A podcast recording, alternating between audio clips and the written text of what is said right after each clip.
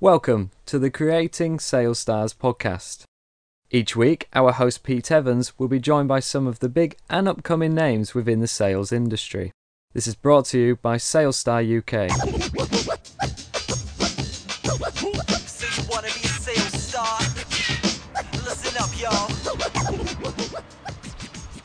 Welcome to this week's edition of the Creating Sales Stars podcast. Um, this week, I'm delighted to uh, welcome two, uh, not one, but two guests from over the pond in, in the US. So uh, I'm joined by uh, Frank Niekamp, who is a, a, fellow Sales Star partner and sales specialist uh, from Ohio. So uh, I was going to say good afternoon to you, Frank, but it's still good morning in the US. So good morning to you, Frank.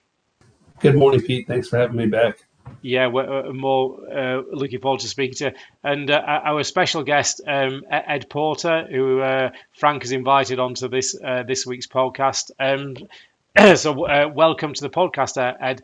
And I'm going to shortly just give a um, a brief bio, bio about your background for the benefit of our listeners.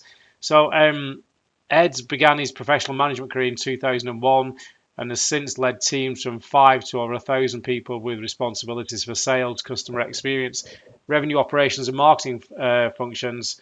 Ed has worked for service, software, and distribution companies, uh, learning the foundations of delivering powerful customer experience whilst driving value and effectiveness in the sales and development uh, channels. Uh, Ed has been a keynote speaker and guest speaker focused on several key sales strategies and customer management programs. Um, comes with a, an excellent pedigree, recognised the three-time top 25 most influential sales leader, executive of the year, innovator of the year, excellence in education, and one of the top 100 sales coaches to watch. So, uh, Ed, you come with a, an excellent pedigree. Really looking forward to uh, this uh, chat on our podcast uh, today. So, welcome to the Creating Sales Stars podcast, Ed. Yeah, thank you very much. Appreciate it thanks, Frank, for the invite, and excited to, to dive into a few things. So thank you for yeah. having me, and, and yes, good morning. Uh, from, yeah. from from our perspective. okay, yeah, yeah. Um, so I, am going to start off. Listen, there's a lot of um, there's certainly a lot of challenges out there in the world for organisations. You know, there's a, a lot of talk globally about as you know the economy is entering into uh, into recession, uh, and you know you're clearly a very experienced you know sales and leadership professional. Um, what, what, what do you see as some of the, the challenges facing organisations as they they wanting to continue to grow sales in the current economy?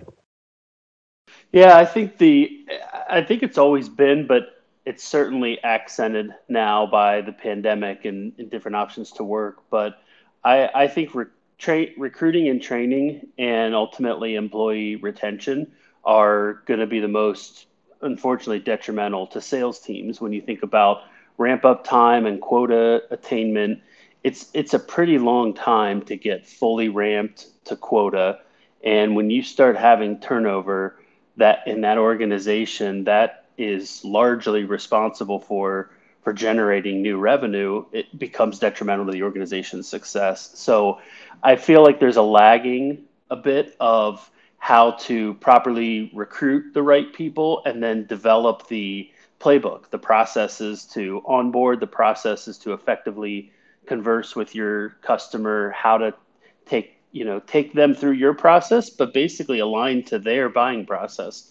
So I, I see that that shift happening, and uh, turnover has certainly plagued a lot of organizations, not just at the at the sales rep level, but also at the sales leader level too. And when leaders turn, uh, that's again just even worse for the organization. I, I, saw a stat maybe two weeks ago that said now the average tenure for a VP of sales is down to 17 months, and that's that's pretty alarming when you're looking at a year and a half. Um, uh, your head of sales is turning. So um, I, I think that's a big one that is getting a little bit undermined right now, and not enough focus on how to really develop the training tools to onboard. But then past onboarding is how do you really coach to a great sales process and how do you make sure that everyone is is on the right page and aligned to that great process so that they can see success right after onboarding.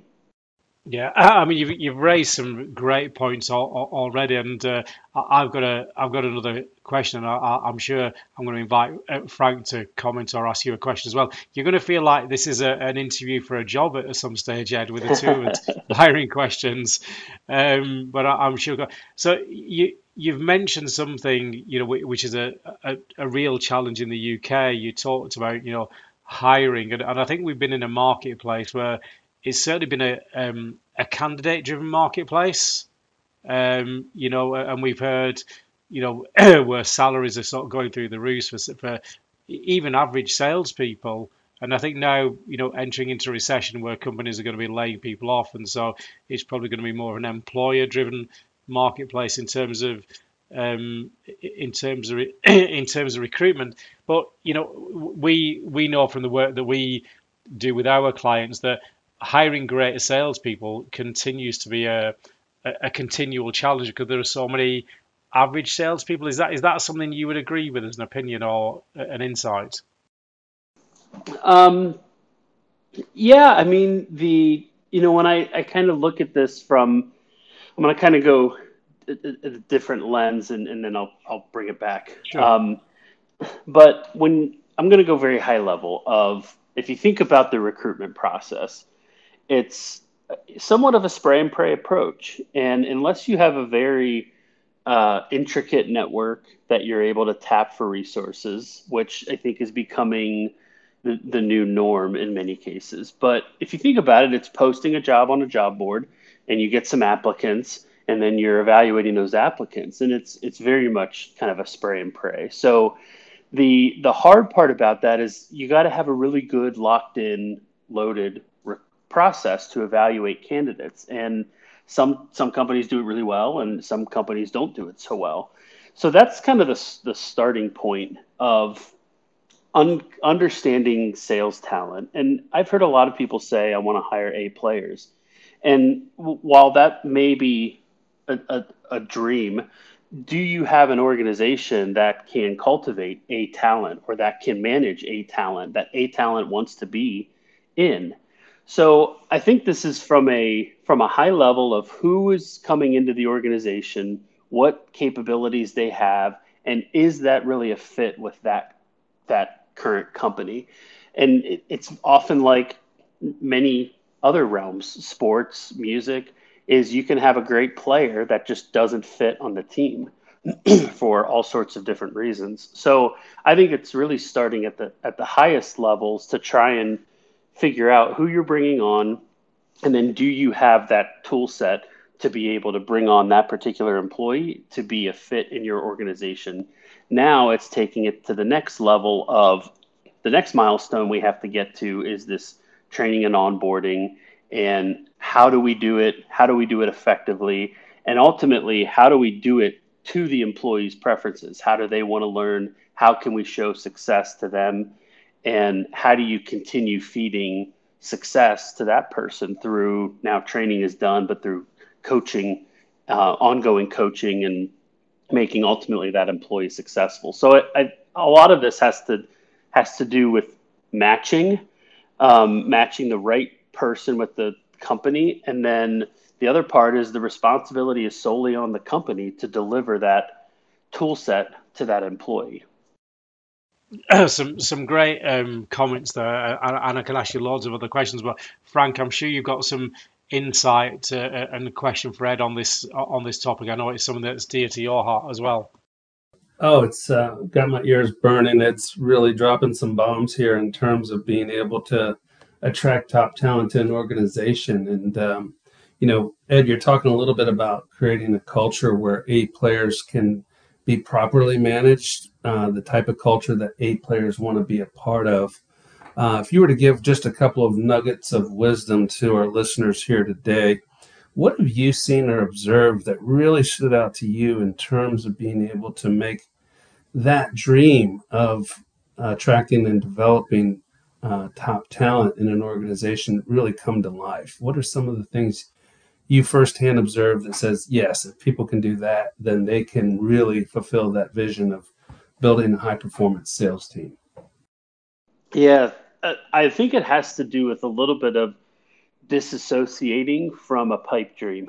so one is level setting expectations to say you may want an A player, but you really got to look in the mirror to say, do you have an organization that an A player can thrive in? And you got to look at things like, do you have onboarding locked and loaded? Do you have a defined process? Do you have a very clear, this is what you're going to go through, this is how you're going to interact with our team?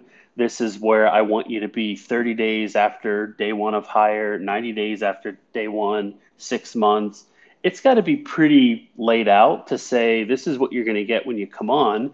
And then the other part to that is being able to be flexible during that process. So people are going to learn at different speeds. Some are going to learn faster, some are going to need to take a little bit more time. So being able to adapt to the individual and then ultimately giving them the, the tools that they need to to then become successful. So it's it's looking at that. Now you got to start looking at the sales process too. I'm I Frank and I have talked for years about the sales process and how many people go at it and just kind of wing it. So when you have a sales process, like step 1 is having something. Step 2 is then making it better. So as long as there's something that you can give to a, a an incumbent in a as in a sales position to say here's how we open a conversation here's how we ask questions to understand what discovery means. Here's how we move that process into either demo, presentation, proposal, configuration, whatever your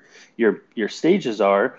But then having a clear definition of when do you go into a stage and what expectations do you have in order to get out of that stage and move to the next so that this person can come in and truly see everything that they have, what they can control, and how to continue to to fuel that sales process. You know, sales we live and die in pipeline.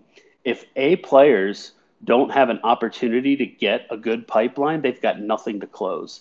So how do you get an A player to just you know grind and grind and grind and ultimately if you don't have product market fit or if you're trying to test a new product in a new market or new region the, these A players are going to struggle because they can't do it alone. They need the support of the company to help. And ultimately, they need to see the fruits of their labor. They need to see the successes. They need to be given the tools. They need to be able to have their wings spread a little bit. So, this is the hard part with cultivating a ta- or um, bringing in a talent is a lot of companies don't have this or it's not fully baked. So, I think the level set expectations is can you create an environment where you can bring in a B player or a C player and cultivate them into an A player?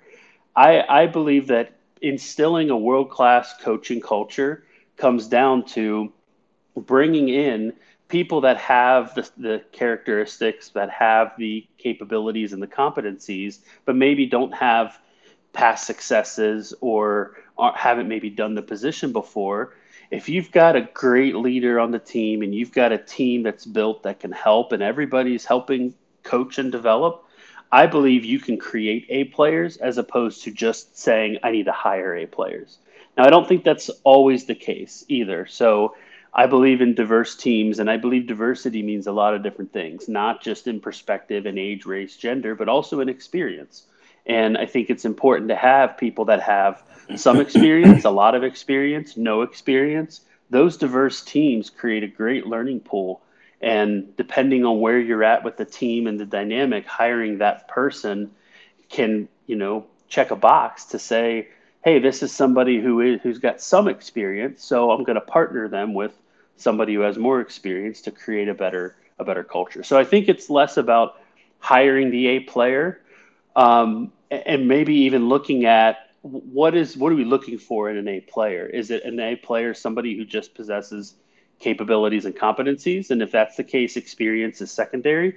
Then then fine. Then we'll we'll coach to that and we'll train you and and deliver that. So that's where I think the level set expectation of who do you want out of the gate, and then I believe A players are cultivated, not always hired. So I think having that coaching process of how do we coach an employee how do we coach an employee to a playbook? That playbook having the sales process in place. Those are great elements to start building a, a successful coaching culture.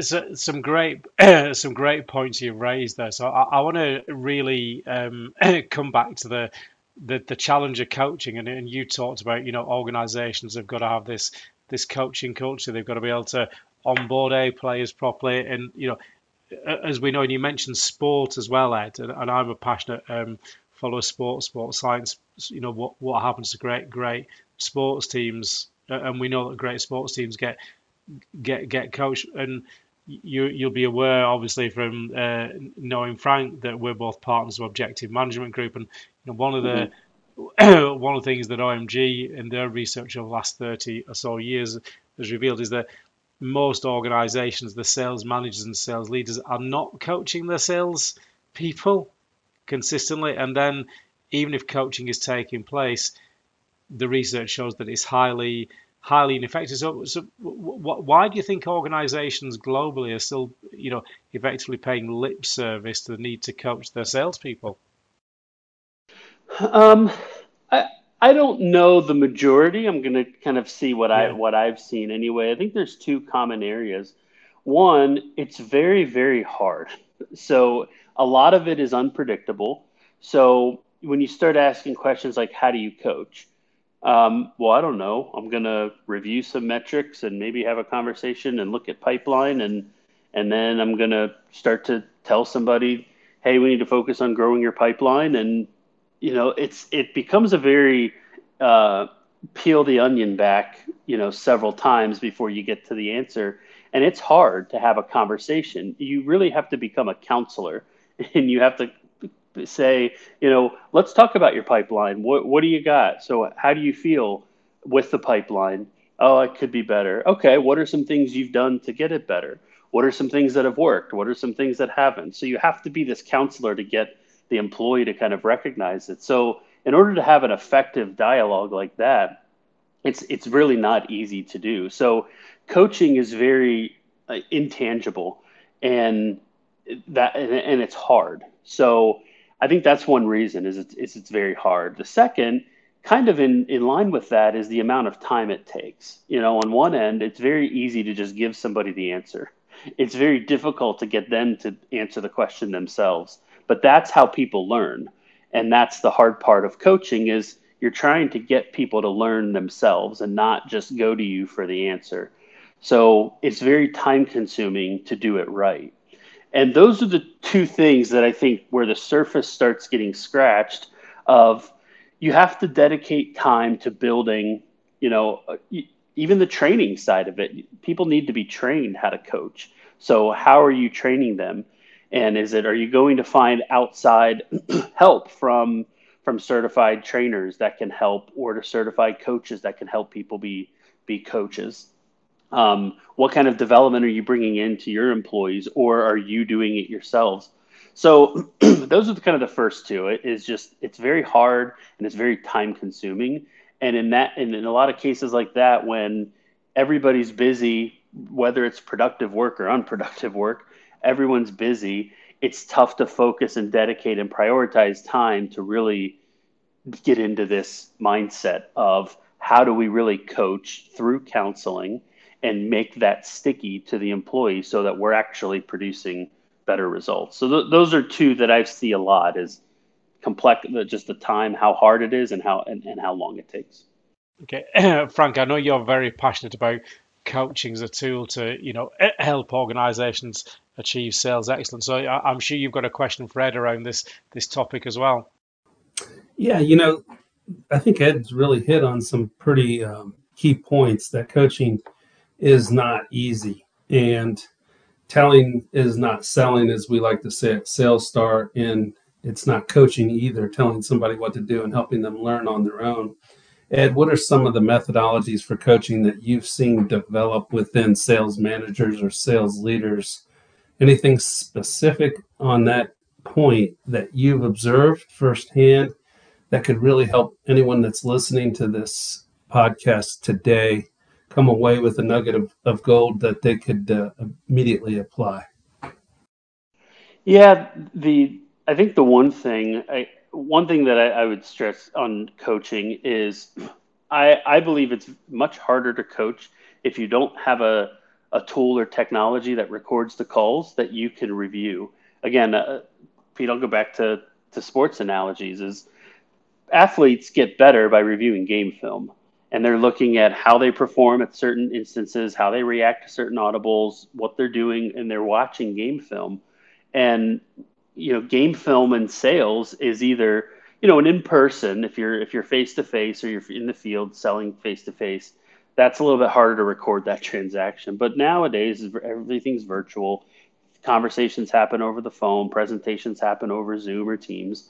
So having an ability to record those and review is extremely benefit. Like I don't know how you could really effectively coach without having something like that. So that's kind of step one is have have those review uh, recorded, and then the review sessions are just gold mines, and you can do review sessions in many different ways. Peer reviews sounds uncomfortable, but peer reviews are great. I've done that at two previous companies. I've seen other companies cite it as great, where the manager's not even in the room. It's just people that come together and they'll bring a call or two and they review each other. Um, that's a great avenue to just to help. When the manager is there with in a one-on-one setting, it's again very much like review the call. Hey, Frank, what'd you think of that call? What were some of the things that you think you did well in that call? What were some of the things that you think you could improve upon? Let's go back here. Let's talk about this this section of the call. Let's dissect this a little bit. What what was the the one thing the customer said that maybe you missed or didn't hear? So again, we're asking the right questions through being a counselor to get them to see it, to hear it, and then to understand what they need to do differently. That's very much at a at a basic step of do some call reviews. And A, it's do the call review, and B, it's how do you do the call review. And it's not the, the manager going in and say, you know, Frank, you really screwed up this introduction. This was this was just way off the, the script. Um, you didn't close for next steps. You, like we can go into this all these things you didn't do, but that doesn't help. It's got you got to look at what are the things that were done well. How do you look at positive reinforcement, and then how do you get the employee to understand, hey, what would you do differently?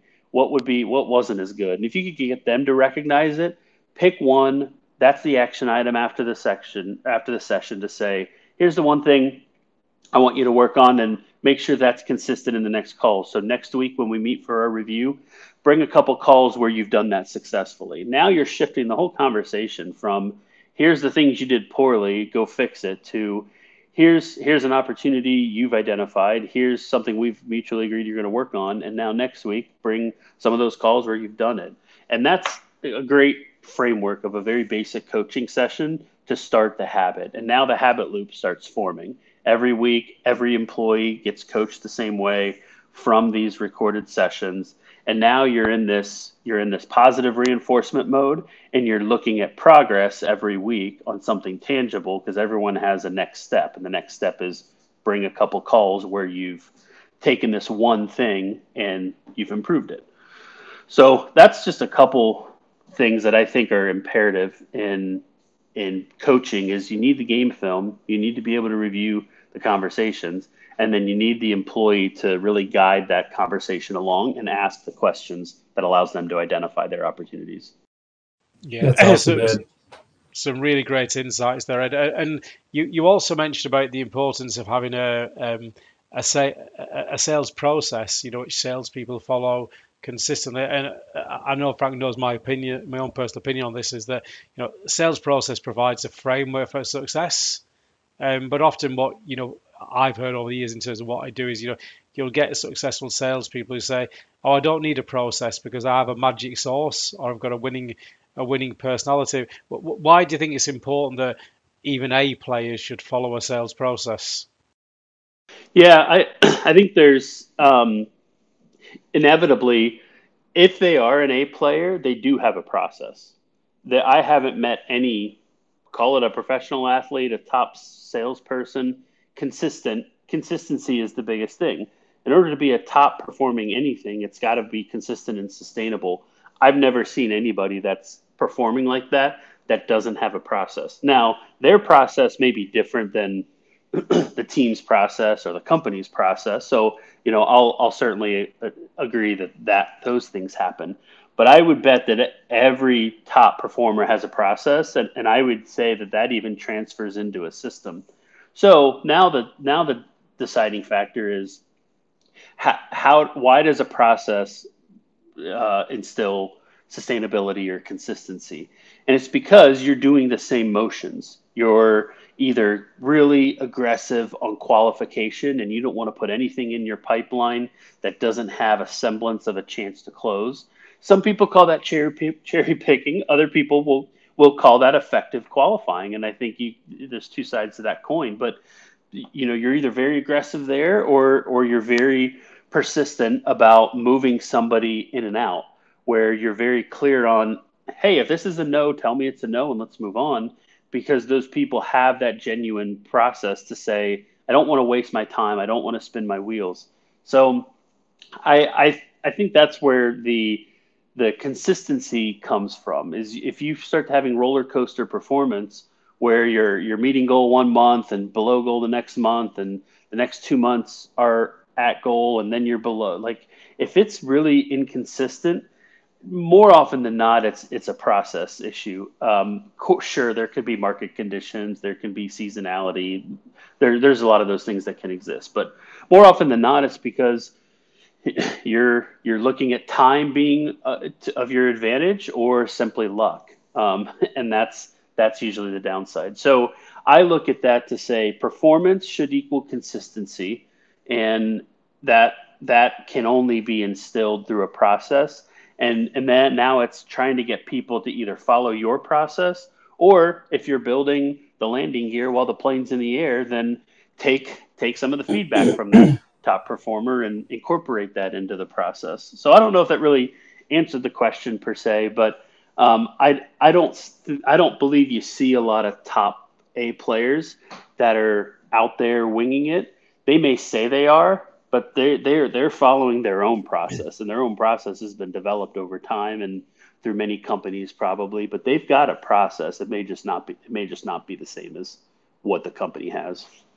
Ed, you referred a lot to um, to sports, and you, you, you talked about A plays, and you talked you talked about uh, onboarding, and you you also talked about you know getting getting people to listen to their own call, so they're asking questions and they're coming to one-to-ones or coaching sessions so they can unpack their own their own meetings or their own their own call recordings. You know, what one thing that that I've noticed that salespeople almost loathe are, are, are practicing and doing role plays. Um, yeah, you know, if you if you're in a sports team, you have to practice the the plays, the moves, so that you know on game day, you know, you're ready to go into action you know, I'm a big, uh, as Frank knows, I'm a, I'm a big rugby fan and I, and I follow my, my local team. I, I speak to the, the coaches and they talk about the importance of practicing moves. So that brings discipline, it brings rigor. What, what, what, what why do you think salespeople don't want to practice with their peers? Yeah, that, that's actually good, a good topic. I'm, I'm, I'm not really sure. I know the answer to that. I, but I'm, I'm with you there. Is there's a lot of people that are resistant. Um, maybe it's the way excuse me, maybe it's the way it's structured. And maybe some people feel like it's a gotcha moment where you're trying to you're trying to say, aha, that's where you messed up. so maybe it's this whole anxiety pressure of I just feel like you're trying to point a finger at me instead of trying to help me get better.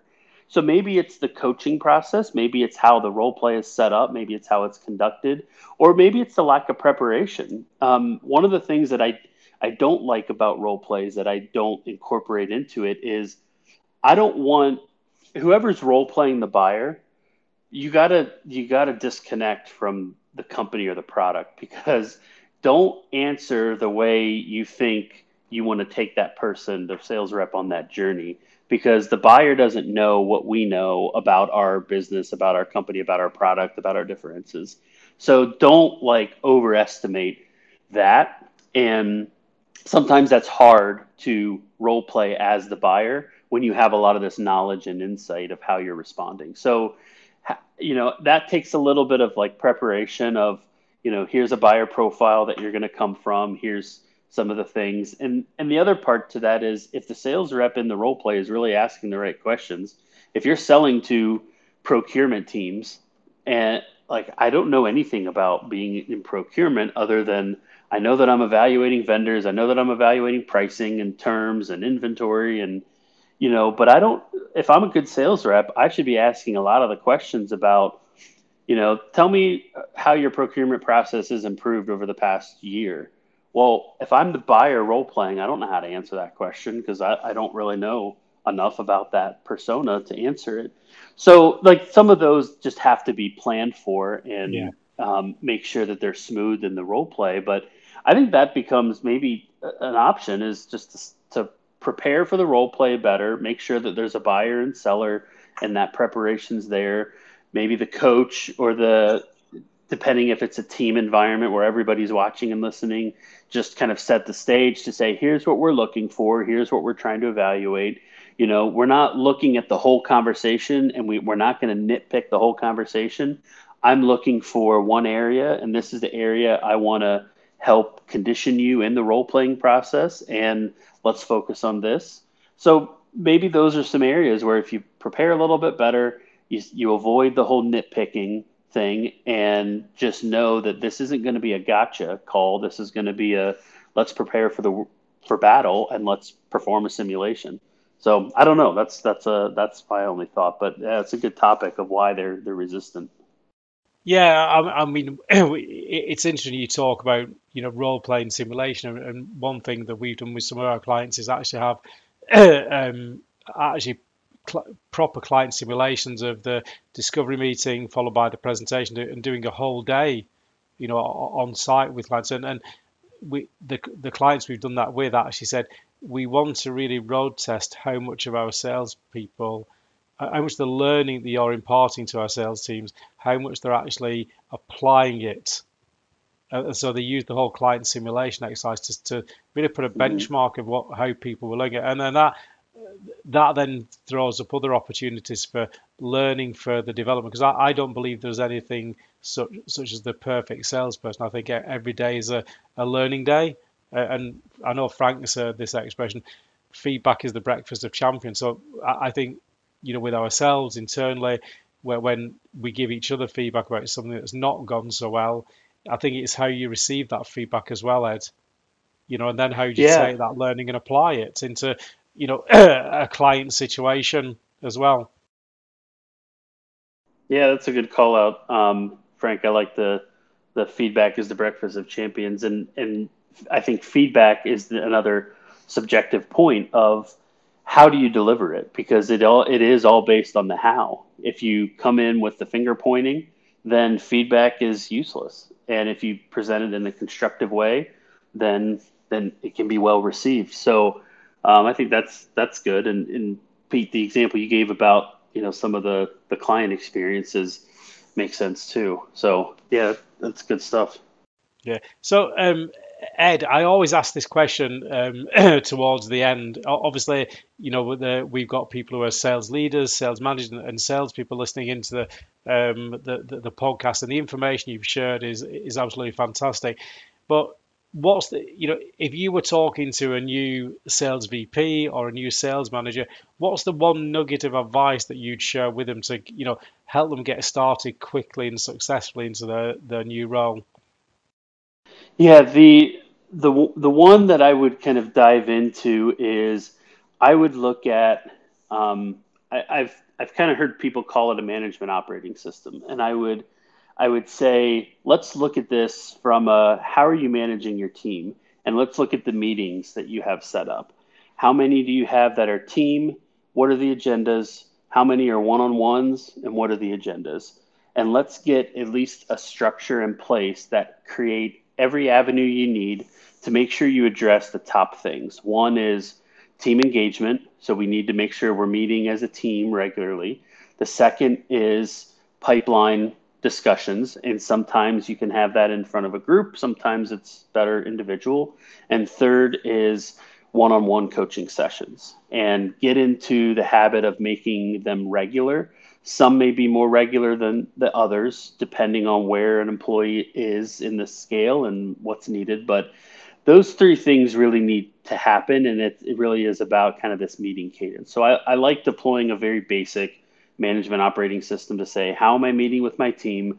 What am I covering? What's the agenda? And understanding the time commitment. So you don't want to you don't want to bog down people in meetings all week long. So which ones are short and sweet, which ones are a little bit more elaborate, and very clear on the agenda. And that allows at least the manager to kind of spread out everything that we want to talk about. And now I have an avenue to talk about it. So if I have something new announcement to bring to the team, I know that I have a weekly team meeting on Monday morning. So if something happens the following Tuesday and it's not, you know, largely impressing, then I can bring it up Monday. If I have a one-on-one with Frank each week, then I can listen to calls throughout the week, uh, maybe send them to him to say, hey, if you wouldn't mind reviewing these, I'd like to talk about these uh, on our one-on-one next week. That at least gives an avenue for that where you don't feel like you're asking, hey, Frank, here's three calls, review back to them and let me know what you find out. Because that often creates fire drills. So it's it's often about having this operating system or this team management system in place to to start having conversations. And that's one thing that often gets missed when a manager is either in the weeds or is starting in a position or is transitioning or sometimes has been in the position for a while and is just needs to kind of go back to the basics. So I think those are the three things that I would usually usually look at or those three types of meetings that make sure that there's a topic around these and that it's consistent throughout the team and that instills communication that allows you to coach and that it really allows the manager to focus on spending the relevant time with the team, understanding where each of their capabilities are, and then producing these game plans and action plans to be able to help help them improve and give the employees what they need. I mean, you've shared some fantastic insights on this uh, on this podcast. I mean, I think the things that I that I'm taking away and just really build on what you've just said. I think for you know anybody who's in a management of salespeople or, or a, a sales leadership role, I think the importance of having a, a process. I think the importance of of, of coaching. You've talked about um, onboarding. I think you've talked about the importance of consistency as well. And I think you you know you you emphasise the importance of you know even A players or, or A players will follow a sales process, even if it's something they've developed themselves. So I think you've said some really great insights for anybody who's involved in coaching and developing salespeople. So thanks so much for making the your time available today. I realise that you're busy, but if people want to reach out to you, Ed, what's the best way of them uh, finding more about you and what you do? Yeah, great. Thank you. Um, so my my website is bluechipcro.com. Um, you can hit me up there. I'm all over LinkedIn. Just search Ed Porter uh, for if there's multiple Ed Porters you find. I'm the one in Columbus, Ohio. So uh, I'm very active on LinkedIn. I, if you hear me on this podcast, please connect with me on LinkedIn and do me a favor. Send send me a note in the connection invite that says, "Hey, heard you on the SalesStar podcast." Um, I'd love. I'd like to keep I like to understand who I'm who I'm connected with, and I like to have that reference of, hey, how do I know this person? So it it helps me as as I can't remember everything. So active on LinkedIn, my website, um, bluechipcro.com. So I'm I'm happy to talk to anybody. Fantastic. Well, that was great. Well, uh, Frank, is there any any final words you want to say to to Ed before we uh, we close out this week? No, I just want to thank you, Ed, for making uh, some of your valuable time uh, for this podcast this morning. And again, I echo what Pete said. You shared some great insights around really uh, several key pillars to developing high performance sales teams. So thank you again. Yeah, yeah, definitely. Great. Thanks for the invite. Appreciate it. You're welcome.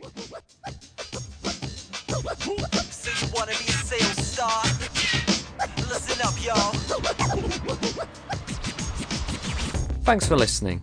This podcast was brought to you by SalesStar and hosted by Pete Evans.